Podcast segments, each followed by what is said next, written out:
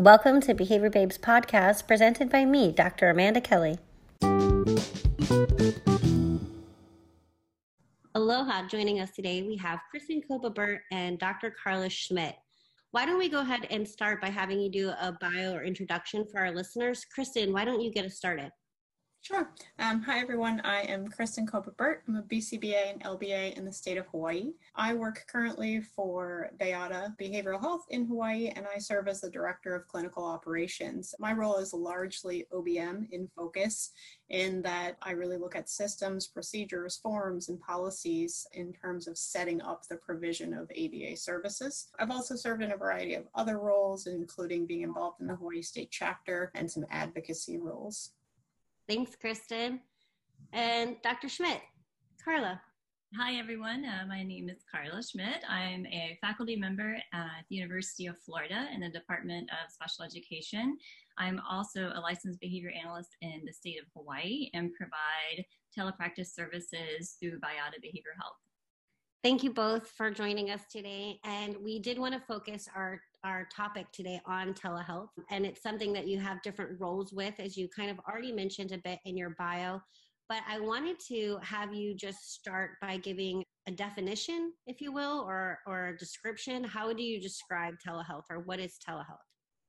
Sure. Telehealth, in my eyes, is the provision of a medically necessary service via a video platform or some sort of um, you know way in which you can provide that service remotely. And so generally we look at our behavior analysts being at an office location or offsite potentially in another state um, and they are able to through a video platform provide coaching and support for their technician or for family members for implementation of an ABA program. I think it is important to mention that obviously that it could be telepractice or looking at school support as well. So generally we often focus on telehealth being insurance funded, but there is definitely a use for support within other settings such as classrooms and educational support. And that is defined, you're distinguishing that telehealth and telepractice. Um, I do that in my own terminology, in all honesty, especially if we're looking at funder mechanisms. You know, are we defining it as a health service versus an educational service? And sometimes that becomes important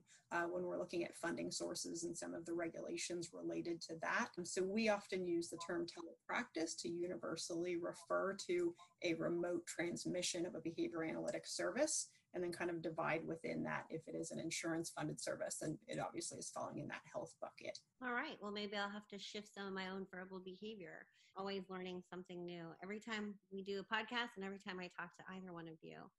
Carla do you have anything that you would add to that as far as a description or how might you describe this to a parent or uh, maybe a, a brand new provider I think, well, to make a comment about the terminology, I think that it gets used um, interchangeably. So you see telehealth, you see telepractice, you see telemedicine. So I think that it's pretty common to see those terms used interchangeably. As far as um, explaining this to a parent, I think uh, in a very simple way, this is delivering services via telecommunication technologies. So basically via Skype or Zoom or some type of mechanism um, that we can basically see each other and be able to talk through some of the same programs and um, skill development that we want to see face to face. Right on. Makes some good sense there. And thanks for mentioning that that terminology sometimes interchangeable. I think I'm going to look into more of the precise differences between them or kind of see if I do need to refine my verbal language. I'm, I'm always open to that. Now, you mentioned both um, working with families and working at schools. Carla, with your work right now, because you have had some experience doing telehealth, first, can you just explain to us how how that process felt for you or what it was like as you got started? And then maybe we can talk about some things that you've learned along the way. Absolutely. I, I think there is a little bit of a learning curve. Um, it's it's I think when you first get started, there is a little, feels a little bit awkward, right? You're trying to talk to uh, your RBT and give them feedback in the moment, but they're still there with the learner. So I think there's some nuance there that you kind of have to just figure out. And that's why I think it's so, so very important to have really good rapport um, with the RBTs that you're working with. for families, uh, I feel like in my experience, it's been a very positive experience. It's very much a conversation that you're having with the family. And I've found it very easy to implement with the families that I've worked with. Uh, we use the RUBI curriculum and we're able to go through that curriculum step by step. And we use the video models for video modeling with families, and it's, it's worked out very well. Can you speak a little bit more about the curriculum that you just mentioned? The RUBI curriculum, yes. Bayada has adopted this curriculum and it's an evidence based curriculum for parent training. It's called the RUBI Autism Network uh, Parent Training for Disruptive Behavior. Excellent. Thanks so much. And definitely want to look more into some of those materials and things that people can best utilize in sometimes that tele-remote kind of way. Now, Kristen, you mentioned that you've done a lot on the OBM kind of the systems type of approach. What are the things that you need to have in place so that telepractice is something that's feasible and successful within an agency? You know, I mean, I think obviously there's a lot of funder regulations and billing procedures and things like that. And so that's a super important aspect for any provider to look at as they're trying to engage in telehealth services. What do your funders allow? What are the regulations? Are there specifics? Um, I think there's a lot of resources out there, especially in current times. Um, out there available for that. So I'm not going to go into a ton to that. I think really looking at how do you provide the service? How do you prepare a family? How do you prepare an RBT and your clinicians to be able to provide that service? What does your technology platform look like? So checklists I think are particularly helpful. We utilize a setup checklist that I'm happy to share with you that you can put on your website. We're really looking at what does that site look like? If this is a family home that we haven't been into, what device are they going to use? Is their internet connection stable? Are they familiar with how to connect to the platform? Um, do we have a process in place for what to do in the event that we're disconnected and how we're going to reconnect? Um, all of those aspects become really important just in that initial setup before you even start the provision of the service, making sure that everybody's really comfortable with how to use the technology and how it's going to work. Physical setup is huge. Carla and I have done some funny things in terms of trying to make sure that we have appropriate view of the program. You want to be able to really see where your RBT or where the family are, especially if you're trying to watch implementation of a program as the BCBA on the other side of the screen, do you have an appropriate view? Where do those cameras need to be mounted? What kind of devices are you using? Do we need multiple devices, which is something that we utilize currently? And so, really, just having job aids and checklists for those types of processes are really important.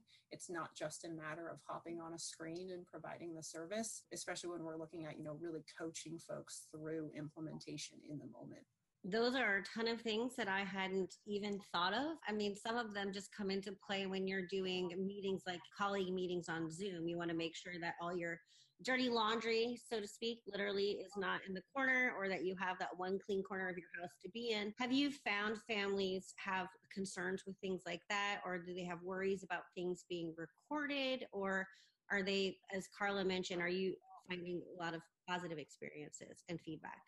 You know, I think generally um, we definitely have positive experiences. Um, there's definitely something to be said for setting the expectations at the beginning with anyone who's going to be participating in that service. And so we make it really clear on our informed consent when we go through that that it's not going to be a recorded service and that they have to consent to recording prior to that happening. Um, again, going back to your funder regulations, you know, some other types of services may allow for asynchronous, so you could watch a recording. Generally, ours are all, or for us specifically, we are solely funded for live transmission, has to be video, can't be telephone only type of thing. Um, so making sure that the family is really familiar and understands what the provision of the service will look like. And that way you can address any of those concerns. We're not recording it. We would get your consent before that ever occurred. You know, really being able to talk through those things before that service starts. Awesome. I imagine that sometimes telehealth can help us overcome barriers that you've also mentioned some barriers that we need to navigate around. Carla, what have you seen as some of the benefits to being able to provide telehealth or services via telehealth format and platform? Well, I think if we look at the literature, it's very clear that one of the reasons we started to look at telepractice and telehealth uh, in the field of ABA and beyond is because we need more behavior analysts. And when you're living in a remote area or a rural area, it's often difficult to access services. And now we're able to provide these services to individuals who may not otherwise be getting those services. We know that some of the geographic complexities of the islands, for example, um, make it almost very difficult for a behavior analyst to get from one point of the island to, an, to another in a timely manner. And so now we're able to serve more clients and still provide that quality of service. It's important when we look at dense geographic areas. Um, you may live in a city where traffic is a serious consideration, and can you uh, support a family? You know, if they're looking at trying to get home from work and then be present for a session, we can provide expanded access to services in a variety of areas. And so you might be able to hop on a video platform with a family in the evening to support them with a dinner routine when they really need it that might not otherwise be feasible because of traffic and other constraints. Yes, that makes sense that there would be those other things, uh, benefits as well. And I, I living on the islands, but also when I was in Boston, you know, I mean, again, the traffic, just the time that it would take to go from one location to another, even if only 10 minutes apart, could be an hour and a half. And it does limit our ability to be providing services, which is something we want to capitalize on or maximize, especially when there's not enough or when our services are in such high demand. We mentioned the current situation, so we might as well take a moment to just talk about COVID 19 is now impacting 2020, of course and many people are experiencing shutdowns or restrictions to the services that they're providing or that they're used to providing. What are you guys having to do differently? Or maybe what are you already prepared to handle? And then what are your thoughts on how this might impact services moving forward? Well, one thing that I, I think this is an opportunity for us to get really good at something that we've kind of haven't really embraced fully. So I think as a field, we can we can get really good at this. Um, one thing that I would like to see in the coming months is supporting families however we can do that. I think one way to do that is through parent training. No matter what happens as far as how we move forward, I think that is one mechanism that we can rely on. So parent training, teaching parents how to support their children while they're at home, if that is the case, uh, I think is one way I think the field is going to to absolutely blossom. Agreed. Given these times, and Hawaii is a very multi generational uh, household type of uh, culture, and so also looking at how we can engage other members of the family. Often we work with families that have grandparents and an aunt and uncle living in the home, sometimes including siblings as you know implementers for uh, peers and other types of programs. And so I think it really creates a unique opportunity to dive in but I think also being really cautious that we are sticking true to our ethical code, that we're making sure that we're providing a quality service, um, but really supporting families in what is a worldwide health crisis and making sure that we are really there for the service and supporting the family and the clients when they need it most.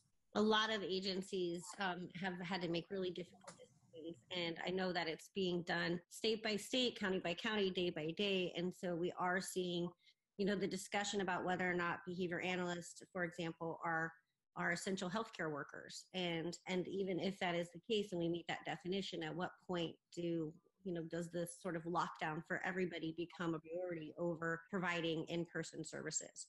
So um, you mentioned funding sources and we also mentioned some service delivery type. When we are not having people work in the homes are, are you both kind of of the belief that that leaves us with parent training um, while we're in this situation? Or, or, do you find that other service code or, or service delivery types might be possible I think it's going to largely depend, of course, on what your funders are allowing. Um, we've seen a lot of uh, flexibility and a lot of funders really stepping up to support their members. But I think, of course, you know, as a provider, checking with your funding sources and then really looking at your client population. And it's going to differ. You may have, you know, 10, 20 clients within your organization um, five of which are not appropriate for a telehealth delivered service. And so, really doing some risk benefit analysis. Some of them, uh, I'll say for our own agency, we really did a thorough risk benefit analysis and risk mitigation process to look at which clients need in person services first and foremost, and which clients could be successful on a telehealth model in the event that we need to get to that type of position. So, really kind of thinking through that and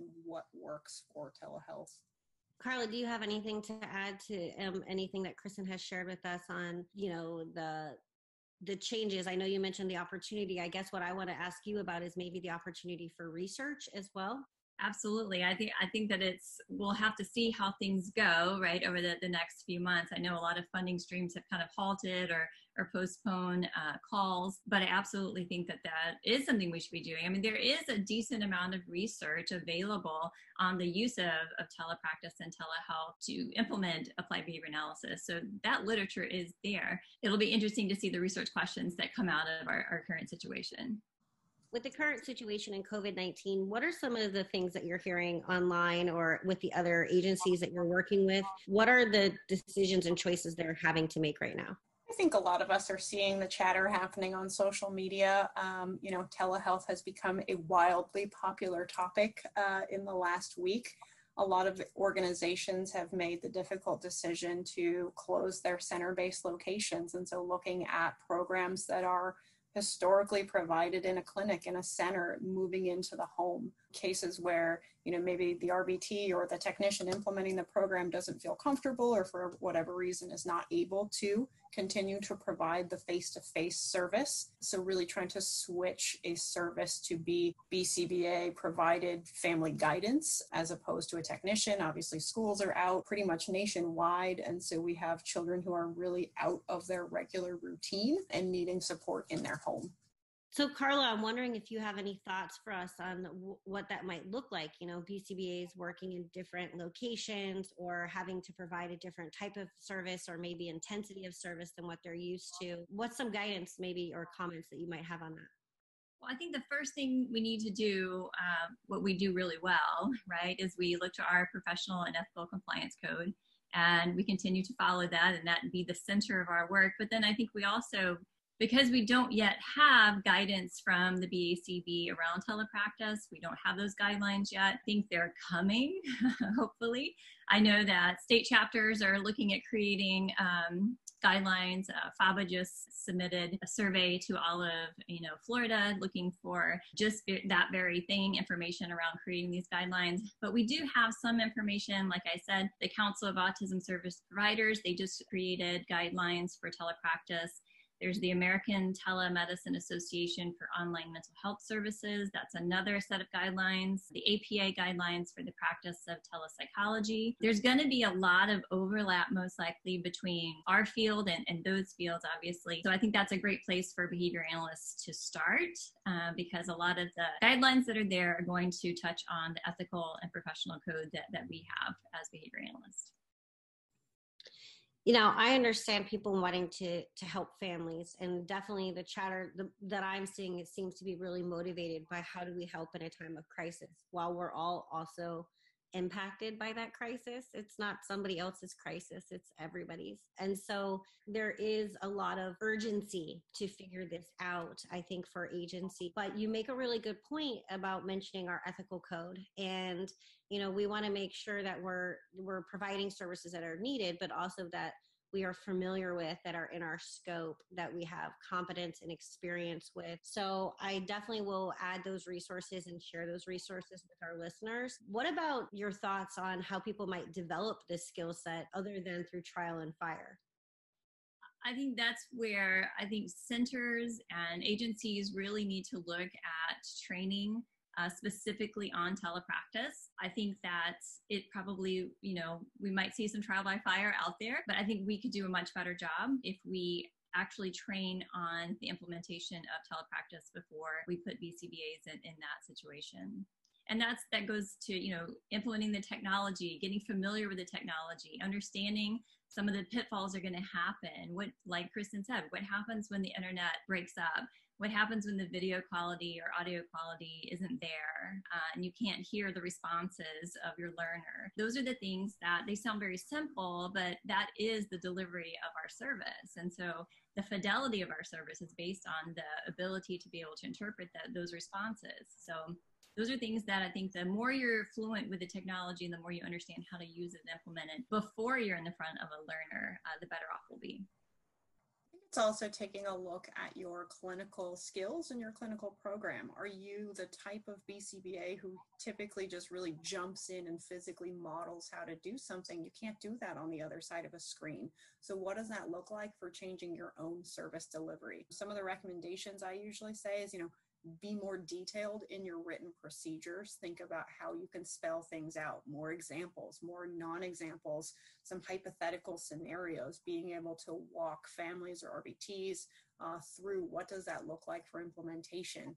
Uh, get creative on how to model things with your hands on a screen. Um, and also looking at within an organization, maybe outside of a crisis, uh, what type of mentorship structure is set up. We utilize, under normal times, a system in which there's always a BCBA physically available uh, in the service location. So if we need an assessment conducted, if we need someone to be able to go in, they could support the person that's on telehealth. And just looking at, you know, is there that opportunity for some mentorship within your organization to support the delivery of telehealth services? Kristen brings up a good point. Under normal operating conditions, it's absolutely um, imperative to have that on the ground support. You know, I live in Florida and I work in Hawaii. Obviously, you know, creating materials and getting my form signed and all of those those you know logistics of documentation that's why we have a shared data collection mechanism that has really facilitated communication and my ability to evaluate the program from distance. all those things need to be in place. That's definitely, I think, under the current conditions, something that providers have to really give a lot of quick and appropriate thought to. If you are on a paper pencil system for data collection, what is that going to look like for telehealth? You know, really making sure that you have live, ready access uh, to the data that you can make quick program changes and get that out to either your staff or your families um, materials, being a little bit more flexible. What you might have had in a center based setting is likely not what you're going to have in the home. How can you send materials if you're not physically there? How can you, you know, email things that are going to be printed and created? Can they draw some things out on a whiteboard? You know, maybe not having the same type of materials that you usually use in your programs if you're coming from center based and going on to telehealth. So giving thought again to that really like setup kind of aspect of your clinical uh, service delivery. And Carla, you mentioned that you're in Florida and you're working in Hawaii, and I, you also referenced in your bio that you are licensed in the state of Hawaii. So that the licensure laws and the regulations are something people are going to have to really be thoughtful about when they're especially helping in the time uh, of the COVID crisis, unless we get any guidance that tells us otherwise. Do either of you have any thoughts or comments to elaborate on on licensure or regulations in states? So, Kristen, you probably have more to say on this, but that's absolutely the case. I mean, you have to, where, whatever state you're practicing in, you have to be familiar with the regulations and requirements of that state. Yep, it's also looking at funder. If you're crossing state lines uh, for other funders, what are the regulations there? What are the regulations for your home state as a provider? What are the regulations for your client? And so making sure that you're really familiar with all of those and what the specifics are, because they are going to differ from state to state. Right now, as we're in the COVID crisis, I recognize that people who are not typically providing telehealth or telepractice services might be doing so, and that's kind of what we've been talking about today. Now, I definitely see the role of a BCBA being possible with parent training and other types of support that they might be able to provide at this time and under normal conditions, I don't believe I've ever heard of anyone proposing an RBT or any behavior technician as doing their services remotely. Would would you either of you be able to speak to your experiences with who typically provides telehealth and then maybe your thoughts on potentially RBTs providing that type of support? Historically we have never provided you know i can speak just for our own organization and our funders of what they permit uh, direct service direct implementation at the technician level as well as i think looking at you know direct when we talk about health code billing 97153 direct billing of implementation of the treatment plan is not something that we've ever utilized. We've always looked at protocol modification coaching staff that are on site providing family guidance for family members that are on site. We've never used it for direct implementation. Granted, there are, you know, a lot of extenuating circumstances currently, and I can definitely sympathize with providers looking at how they can support families and clients and employees. I think it's really important still, though, to go back to our ethical code and really think about the client's right to effective treatment and is delivery by a technician or delivery by a BCBA or BCABA through that uh, direct code, does that meet the client's needs? I could definitely think of some circumstances where that could meet the client's needs. Um, but I can definitely think of some circumstances where that would not meet the client's needs. And so, again, I think it's really uh, important that we're prioritizing what the needs of the client are when we're looking at the type of service and what we're going to provide. Just because a funder is allowing it doesn't make it the best option necessarily. I agree, Kristen. I think we need to be careful and think about our boundaries of competence and think about the situations we could be potentially putting our RBTs in and, and asking them to do things that they're either not trained to do or don't have the skill set to do. And that would be asking them to violate their own code of ethics. Exactly. When we look at, you know, we had kind of mentioned before some of the chatter that we're seeing on social media, we see behavior analysts with a lot of experience saying, hey, can people mentor me? Can they coach me? And so if we're throwing RBTs, technicians, other people into that pool, I just think we have to really proceed with a lot of caution and make sure that we are setting people up for success, that we are not creating contingencies that would put people in a position where they're ill prepared for that service or that would, you know, essentially force them to violate their own ethical code and just, again, really looking at do no harm, do what's right. We're in a crisis situation with COVID 19, but I think uh, just being able to take that step back and do that risk benefit analysis is there some risk involved in that? And, and really, what is that true benefit to the client if you're going to provide direct service or, or engage in any kind of telehealth service that you have not engaged in prior? I really appreciate both of you joining me today to talk about this topic and to talk about it with the current circumstances and COVID 19 that's impacting everybody's daily life, as we mentioned it, and for the foreseeable future. So, we are in unprecedented, uncharted territory, but I definitely think that we have some resources like our ethical code. We have each other. We have access to hopefully mentorship, um, definitely under normal circumstances. And to those agency owners who are listening, you've also given them some advice and some tools and tips for how to support their employees and their staff during this time. Carly, you mentioned having some specific trainings, giving resources through the agency. Would either of you have any other additional um, messages for the agency owners at this time? Again looking at systems and support you know really working with families to support them and recognizing that some families may not want this service and that that is 100% acceptable um, looking at there may need to be some purchases and some investments to make this happen you know whether that is uh, purchasing technology to provide to the client's home um, use of uh, platforms and data plans and things like that. I mean, we work with families that don't have reliable internet access, and we need to provide a hotspot. Uh, we need to provide a device. We need to buy stands uh, to be able to mount the tablets to create an appropriate view for the behavior analyst. So I think really thinking about that there's some investment piece in this as well, making sure that we're covering appropriate consents and forms and that all of you know your traditional buckets that you would cover within a face-to-face service it's still the same you know the cpt code definitions don't change for those of us billing under those codes um, the provision of service has to be the same and so making sure that your team uh, is aware of documentation requirements. There are some different billing requirements for um, modifiers and things of that nature. So really just making sure that your team on all aspects, your clinical side, your BCBAs, uh, your RBTs, everybody, your billers, that everybody's really prepared and has a solid understanding of what their role is in a telehealth service delivery. Well, fantastic. I was usually expecting someone to say, oh, no, I don't have that many resources, or maybe here's one thought, but you know, definitely tells me we've tapped into some of the right people here with this area of expertise.